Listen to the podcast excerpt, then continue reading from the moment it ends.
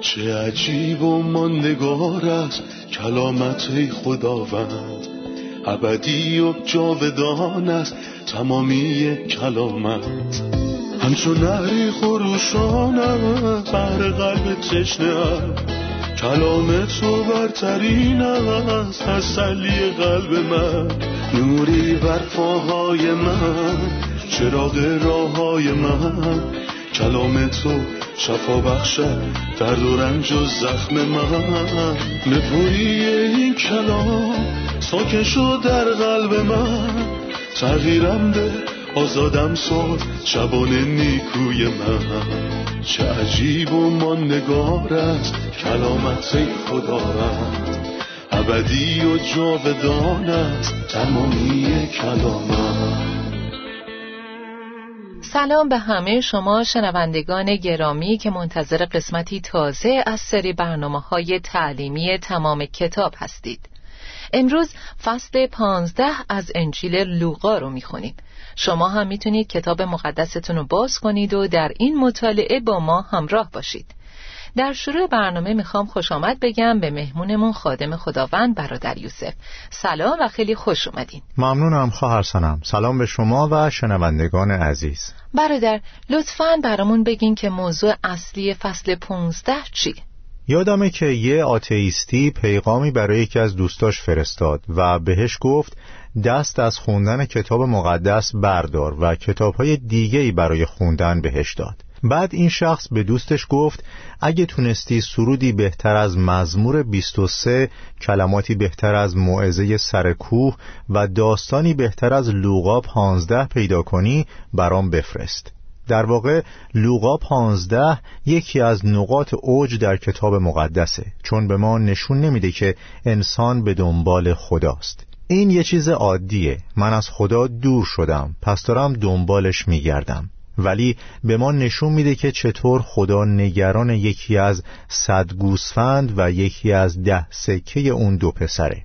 خدا نگران یک هست و خدا خودش از بازگشت گم شده خوشحال میشه. یه مسئله سگانه. مسئله گوسفند گم شده مسئله سکه گم شده و مسئله پسر گم شده. در آیه یک میگه در این هنگام باجگیران و خطاکاران ازدهام کرده بودند تا به سخنان او گوش دهند. فریسیان و علما قرولند کنان گفتند این مرد اشخاص بی سر و پا را با خوشرویی میپذیرد و با آنان غذا می‌خورد. مسیح با این پیش زمینه درباره این مسئله شروع به صحبت کرد. چه ارتباطی بین این آیه که گفته شده و این مسئله وجود داره؟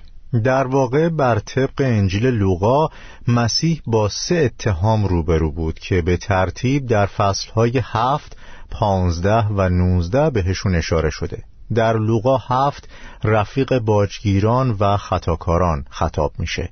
در لوقا پانزده میگن این مرد اشخاص بی سر و پا را با خوشرویی میپذیرد و با آنان غذا می‌خورد. و در لوقا 19 هم میگن او مهمان یک خطاکار شده است.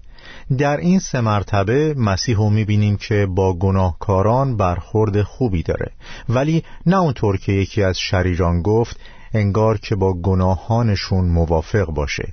او گناهکاران رو پذیرفت نه گناهانشون رو. او گناهکاران رو میپذیرفت و اونها رو از گناهانشون آزاد می‌کرد. و این یه فیض حیرت انگیزه که انجیل لوقا برجستش می‌کنه. بعد از آن خداوند شروع به صحبت درباره گوسفند گم شده در اولین مثل می‌کنه. آیات سه تا هفت رو براتون می‌خونم. به این جهت عیسی مثلی آورد و گفت فرض کنید یکی از شما صد گوسفند داشته باشد و یکی از آنها را گم کند. آیا 99 تای دیگر را در چراگاه نمی‌گذارد و به دنبال آن گم شده نمی رود تا آن را پیدا کند؟ و وقتی آن را پیدا کرد با خوشحالی آن را به دوش می گیرد و به خانه می رود و همه دوستان و همسایگان را جمع می کند و می گوید با من شادی کنید گوسفند گم شده خود را پیدا کردم. بدانید که به همان طریق برای یک گناهکار که توبه می کند در آسمان بیشتر شادی و سرور خواهد بود تا برای 99 شخص پرهیزگار که نیازی به توبه ندارند. لطفا نظرتون رو درباره این مثل به همون بگین. چند لحظه پیش شما گفتید که این یه مسئله سگان است و بعضی افراد هم میگن که اینا سه تا مسئل هستند. من تضادی بین سه تا مسئل یا یه مسئله سگانه نمی‌بینم. دقیقا همونطور که هیچ تضادی بین این حقیقت که خدا یکیه و در سه شخص خودشون نشون میده نمی‌بینم. مسئله اول درباره شبان و گوسفنده. تصویری از پسر یعنی عیسی. مسئله دوم درباره زن و یه سکه میگه که تصویری از روح القدس و خانه که کلیساست. و آخری هم پدری که منتظر برگشت پسرشه. و اینجا ما قطعا تصویری از خدای پدر رو می‌بینیم. پس این بخشی که خوندی درباره شبان صحبت می‌کنه. فکر می‌کنم در تمام کلام خدا کاملا واضحه که شبان خداوند عیسی مسیحه. یوحنا ده یازده میفرماید من شبان نیکو هستم. این آیه خیلی معروفه. در اینجا او به دنبال گوسفند گم شده است. در اشعیا 53 شش به روشنی میگه همه ما مثل گوسفندان گم شده بودیم و هر یک از ما به راه خود می‌رفت. چرا میگه فقط یکی گم شده بود به خاطر اینکه خیلی از مردم مثل فریسیان و کاتبان احساس نمی‌کردند که گم شده هستند و فقط باجگیران، خطاکاران و اونهایی که مسیح باهاشون غذا می‌خورد و میپذیرفت و گم شده تصور می‌کردند. در یوحنا 8:33 میگه ما فرزندان ابراهیم هستیم و هرگز برده کسی نبوده ایم و متا 3:9 میگه در این فکر نباشید که پدری مانند ابراهیم دارید. بدانید که خدا قادر است از این سنگ ها برای ابراهیم فرزندانی بیافریند. ولی متاسفانه اونها حس نمی کردن که گم شدن و در نتیجه نیازی نداشتند تا کسی دنبالشون بگرده. پس خداوند این پیش زمینه رو نشون داد که مسئله گوسفند گم شده درباره باجگیران و خطاکاران صحبت می‌کنه. نه درباره اون 99 نفری که از نظر خودشون پارسا بودن یعنی همون فریسیایی که همش قر می‌کردن و ایراد می‌گرفتن. در آیه پنج که میگه وقتی آن را پیدا کرد با خوشحالی آن را به دوش می‌گیرد قرار بود کی خوشحال بشه. گوسفندی که گم شده بود و حالا پیدا شده یا شبان.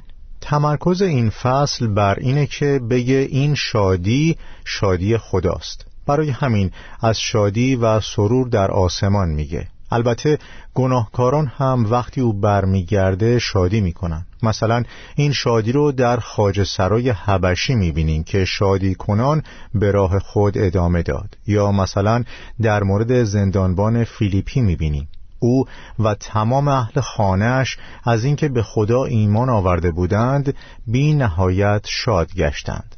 قطعا کسی که برمیگرده هم شادی می‌کنه. در خداوند شادی بسیار می کنم و جان من در خدای خود وجد می نماید زیرا که مرا به جامعه نجات ملبس ساخته ردای عدالت را به من پوشانید. اما این اون چیزی نیست که عیسی خواست در لوقا پانزده بگه. اینجا میگه خدا اون کسیه که شادی می‌کنه چون او جستجو می‌کنه. مثلا اگه چیزی تو خونم گم بشه بدیهیه که من دنبالش میگردم. اما اگه اون چیز مهم نباشه خودمو به خاطرش اذیت نمی کنم یکی دو دقیقه دنبالش میگردم و اگه پیداش نکنم برام مهم نیست. وقتم بیشتر ارزش داره. اما اگه چیزی که گم شده برام عزیز و مهم باشه به گشتن ادامه میدم. نه یکی دو دقیقه بلکه اونقدر میگردم تا پیداش کنم.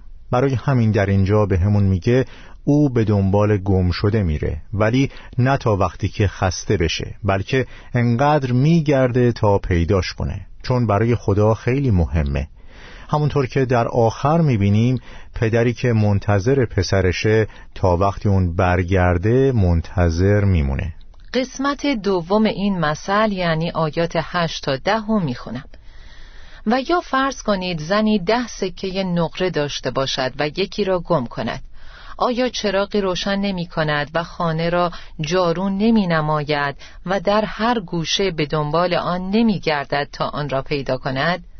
و وقتی پیدا کرد همه دوستان و همسایگان خود را جمع می کند و می گوید با من شادی کنید سکه ای را که گم کرده بودم پیدا کردم به همان طریق بدانید که برای یک گناهکار که توبه می کند در میان فرشتگان خدا شادی و سرور خواهد بود.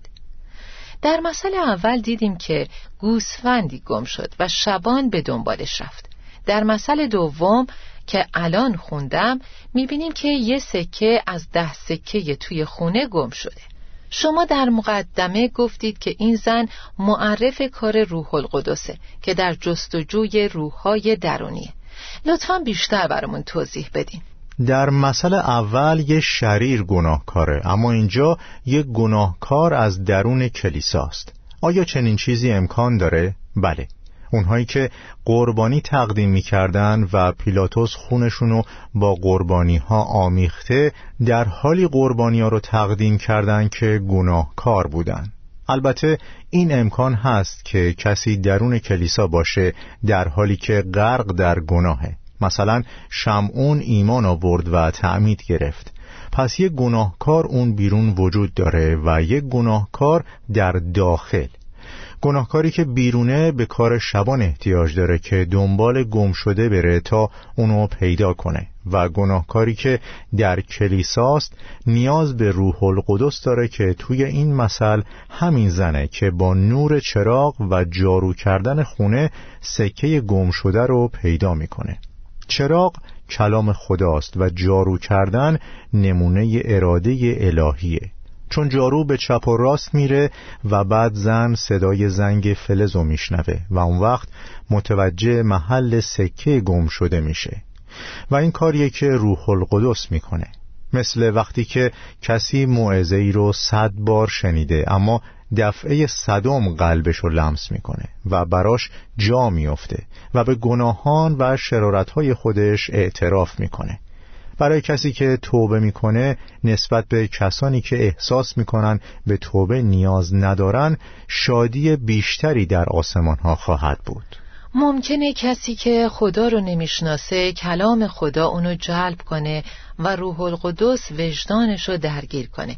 اما همینطور لازمه که ما با کلام خدا و با کار خداوند عیسی به عنوان شبان به دنبال کسایی بریم که گم شدن. آیا این طرز فکر از دید این مثل قابل قبوله؟ قطعا. ما یه نقشی در بیرون داریم. به تمام نقاط دنیا بروید. شخصی می گفت که کلام خدا نگفته اجازه بده اونها به نزدمان بیان بلکه به ما گفت که به نزدشون بریم. و این همون مسئله اوله. اما همینطور توی خونه خدا یعنی توی کلیسا افرادی هستند که حضور داشتن در اونجا براشون عادت شده. من به شخصه بعضی کشیش ها رو می‌شناسم که به هم گفتن که خداوند و وقتی شناختن که در پست مذهبی خدمت می‌کردند. خداوند همیشه پاداش دهنده است. برای همین در دوم تیموتائوس گفته شده که پیام را اعلام کنید. در وقت و بی وقت آماده کار باش. در اولین مثل شبان و گوسفند رو دیدیم که نسبت گم شدن یک به صد بود و در دومین مثل زن و سکه ها رو داریم که نسبت گم شدن ده به صد بود. اما در مسئله سوم پدری رو داریم که دو تا پسر داره و نسبت گم شدن پنجاه به صد هست. لطفا درباره مسئله آخر برامون توضیح بدین.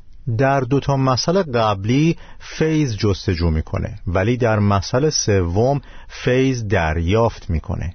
این شاید جوابی برای فریسیان باشه. وقتی که گفتن این مرد اشخاص بی سر و پا را با خوشرویی میپذیرد. مسیح بهشون فرمود نه دقیقا من خطاکاران رو نمیپذیرم اما دنبالشون میگردم و با اونها غذا می‌خورم و خودمو به عنوان قربانی تقدیم می‌کنم تا بتونن بخورن و سیر بشن. در واقع ادعا یا حمله فریسیان و علما به مسیح و فیض او به این دلیل بود که نمی‌تونستن حقیقت کامل رو درک کنن. چون فیض مسیح خیلی بزرگتر از اونیه که افراد شریر بتونن تصور کنن. او به دنبال گم شده میره تا اونو پیدا کنه. به کسی که برگشته خوش آمد میگه و اینکه خودشو تقدیم می‌کنه تا انسان بینوای گرسنه رو سیر کنه. ممنونم. بریم سراغ مسئله پسر گم شده که از آیه یازده شروع میشه.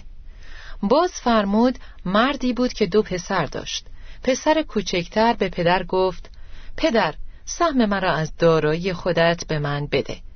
پس پدر دارایی خود را بین آن دو تقسیم کرد. چند روز بعد پسر کوچک تمام سهم خود را به پول نقد تبدیل کرد و رهسپار سرزمین دوردستی شد و در آنجا دارایی خود را در عیاشی به باد داد.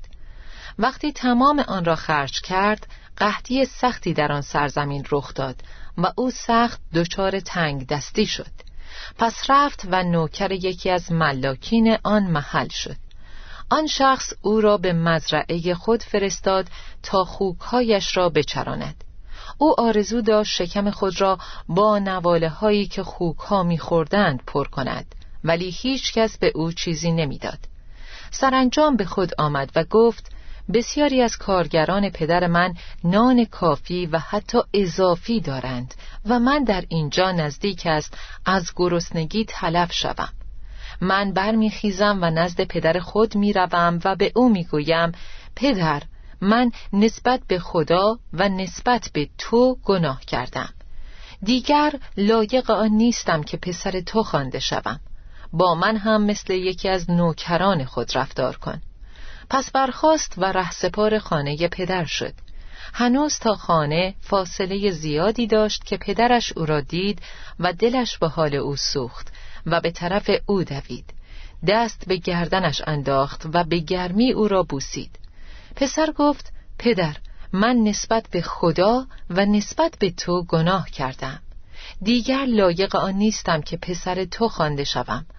اما پدر به نوکران خود گفت زود بروید بهترین ردا را بیاورید و به او بپوشانید. انگشتری به انگشتش و کفش به پاهایش کنید. گوساله پرواری را بیاورید و سر ببرید تا مجلس جشنی برپا کنیم. چون این پسر من مرده بود زنده شده و گم شده بود پیدا شده است. به این ترتیب جشن و سرور شروع شد. برادر منتظریم که از شما بیشتر راجع به این مسئله بشنویم. یه نفر داستان پسر گم شده رو در سه تا تصویر توضیح داده. مرد جوونی که دوست نداره با پدرش زندگی کنه. پدرش رو باعث بدبختیش می‌دونه. مثل خیلی از جوونهای امروزه. به نظرم این مسئله فقط مال امروز نیست بلکه در همه دورانها جوانهایی هستند که این شیوه زندگی رو دوست ندارن و اونو مانعی برای آزادیشون می‌بینن. پس تصمیم گرفت از پدرش دور بشه. دومین تصویر اینطوریه که این پسر به سرزمین دوری سفر می‌کنه. تا اونجایی که می‌تونست دور شد. اون تمام داراییشو در یه زندگی سرشار از حماقت و بی قید و بند و با نادونی هدر داد.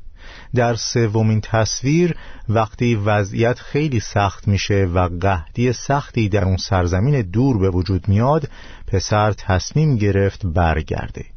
در اینجا می‌تونیم بهترین تصویر رو ببینیم. دویدن یه پدر به سمت پسرش که برگشته و بقیه این داستان فوقلاده شکوه فیض خدا رو نشونمون میده. درسته. ممنونم بردر یوسف. استراحت کوتاهی می‌کنیم و با ادامه درس برمیگردیم.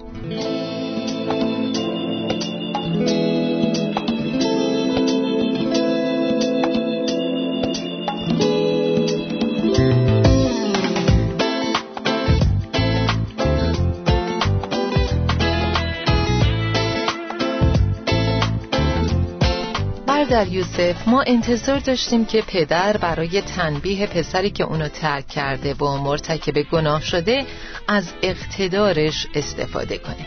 ولی واکنش متفاوتی از پدر می‌بینیم. اون دوید و دست به گردنش انداخت و اونو بوسید. چرا اینطوری رفتار کرد؟ یه میسیونر توی چین بود که می‌دونست چینی ها عاشق تصاویر هستند. پس خواست این داستان رو به تصویر بکشه. از یه هنرمند دعوت کرد و این داستان رو براش تعریف کرد و ازش خواست که اونو به تصویر بکشه. بهش گفت یادش نره که لوقا پانزده رو بخونه. و به اون هنرمند کتاب مقدس رو داد و ازش خواست که بخونه تا بتونه به همون ترتیبی که توی کتاب اومده اونو به تصویر بکشه. این مرد کلام خدا رو برداشت و تصاویر زیادی کشید که همشون گویا بودند. تا اینکه میسیونر به تصویر خاصی رسید و به هنرمند گفت که کتاب مقدس اینو نگفته. تصویر مورد نظر پدری رو نشون می‌داد که چوب بزرگی به دست گرفته و به دنبال پسرش میدوه تا اونو تنبیه کنه. بهش گفت که داستان چنین چیزی به همون نمیگه اما هنرمند چینی به آرومی میگه داستان اینو نمیگه ولی پسر مستحق چیزی جزین نیست. پسر سزاوار تنبیه بود ولی خدا با ما اینطوری رفتار نکرد و شاید این دلیلی باشه که خداوند در مثل اول گفت فرض کنید یکی از شما صد گوسفند داشته باشد و یکی از آنها را گم کند. و یا فرض کنید زنی ده سکه نقره داشته باشد و یکی را گم کند. اما مسیح نگفت فرض کنید مردی بود که دو پسر داشت. چنین حرفی نزد بلکه فرمود مردی بود که دو پسر داشت. فکر نمی کنم پدری در دنیا باشه که چنین کاری بکنه. اگه بخوایم درباره یکی از مهربونترین پدرها توی کتاب مقدس حرف بزنیم داوود کسیه که پسرهاشو توبیخ نکرد. اون ادونیا رو عصبانی نکرد. ابشالوم برادرشو کشت و برادر ابشالوم با خواهرش مرتکب زنا شد و اون هیچ کاری نسبت به هیچ کس انجام نداد. و با این وجود وقتی ابشالوم برگشت داوود برای بوسیدنش ندوید. بلکه برعکس به یوآب گفت که پسرش می‌تونه برگرده اما داوود نمی‌خواد اونو ببینه و ابشالوم داوودو برای سه سال ندید. در واقع هیچ پدری چنین کاری نمی‌کنه غیر از پدری که پولس رسول دربارش میگه اما خدا آنقدر در رحمت و بخشایش ثروتمند و در محبتش نسبت به ما کریم است. فقط خدا می‌تونه. پسری که برگشته فقط به فکر به دست آوردن لقمه نانی توی خونه پدرشه. ولی در واقع پدر اونو با چیزی خیلی بیشتر از نان شگفت زده کرد. وقتی پدر گفت زود بروید بهترین ردا را بیاورید و به او بپوشانید انگشتری به انگشتش و کفش به پاهایش کنید گوساله پرواری را بیاورید و سر ببرید تا مجلس جشنی برپا کنیم. این دولتمندی عظیم درباره قلب خدا به همون چی میگه؟ شخصی می‌گفت اگه پدر به اون که از سرزمینی دور با شکم گرسنه اومده بود تکه نانی می‌داد این نشونه رحمت بود. وقتی تصمیم گرفت انگشتری به انگشتش کنه کفش به پاهاش کنه و بهترین ردا رو به اون بپوشونه این فیض فراوان بود. اما چیزای بیشتر از اون هم بود. وقتی که گوساله پرواری آوردن سر ببری تا مجلس جشنی بپا کنی. اینجا ستایش فیض پرجلال خدا بود. در حقیقت خدا نه تنها به ما رحمت نشون داد بلکه او از رحمت سرشاره. او فقط به همون فیض نشون نداد بلکه لبریز از فیضه. نه تنها این بلکه فراوانی فیض پرجلال او در طرز رفتار خدا با ما خودشون نشون میده. تصویر بازگشت پسر که با پدرش پشت یه میز نشسته و مشغول خوردن گوساله پرواری بود صحنه زیبایی از همنشینیه آیا هیچ نمونه مثل اینو در عهد عتیق داریم؟ به طور کلی انجیل لوقا از مسیح به عنوان قربانی سلامتی به ما میگه. برای همین در لوقا 23 پرده معبد دو پاره شد. دزدی که در متا و در مرقس بود نجات پیدا کرد و ورودش به بهشت مورد استقبال قرار گرفت. در این داستان هم قربانی سلامتی رو می‌بینیم. قربانی سلامتی مطابق با لاویان هفت شکرگزاری و همنشینیه. ما در اینجا شکرگزاری و همراهی رو می‌بینیم چون پدر سر میز با پسر نشسته بود و همه به خاطر بازگشت پسر گم شده شادی می‌کردند. این قربانی سلامتیه به خاطر همین خدا در اون سهیم بود یه بخش دیگه سهم کسی بود که قربانی رو تقدیم می کرد و بخشی هم برای کاهن بود چون همه در این قربانی سهیم بودند. پس پسر بزرگتر چی میشه؟ پسر بزرگتر علما و فریسیان هستند و پسر کوچکتر باجگیران و گناهکاران. انگار خداوند می‌خواد بگه شادی اون در کسانی نیست که ادعای بیگناهی می‌کنن. منظورش فریسیان و علما بودن. مثل پسر بزرگتر که گفت هیچ وقت از اوامر تو سرپیچی نکردم و تو حتی یک بزغاله هم به من ندادی. منظورش این بود که پدر هیچ وقت در حقش خوبی نکرده و اینکه خودش هیچ وقت کار بدی نکرده البته که این یه ادعای نادرسته پدر با پسر کوچیکتر که تصویری از باجگیران و گناهکاران بود و در فروتنی اومده بود شادی می کرد. اما از طرف دیگه در پسر بزرگتر تصویری از اسرائیل رو می بینیم. اسرائیل پسر من و نخست زاده من است. و پسر کوچکتر که به سرزمین دوردست رفت و می‌بینیم که تصویری از امت هاست که بیخیال هستند و خیلی دور شدن اما تعداد زیادی از امت ها میلیون ها نفر پیش پدر برمیگردند و اونها دلیلی برای شادی و خوشی در آسمان میشن. در حالی که اسرائیل دو هزار سال مثل پسر بزرگتر عصبانی بود و نمی‌خواست داخل بشه و تا امروز هم عصبانی و نمی‌خوان داخل بشن. ولی در آینده بعد از تسخیر کلیسا برکت خواهند یافت. ممنون برادر یوسف. به انتهای برنامه رسیدیم و می‌خوایم درس امروز رو با همراهان برنامه مرور کنیم. ما از مسئله سکه گم شده یاد گرفتیم که چراغ درباره کلام خدا با ما حرف می‌زنه و جارو زدن درباره نمونه اراده الهی به ما میگه. زن اشاره به روح القدس داره. پس انگار که روح القدس از طریق کلام خدا با جانها سر و کار داره. کسانی که درون خونه هستند به معنی درون کلیساست که توبه می‌کنن و دوباره به سمت خدا برمیگردن. لوقا پانزده فوقالعاده است.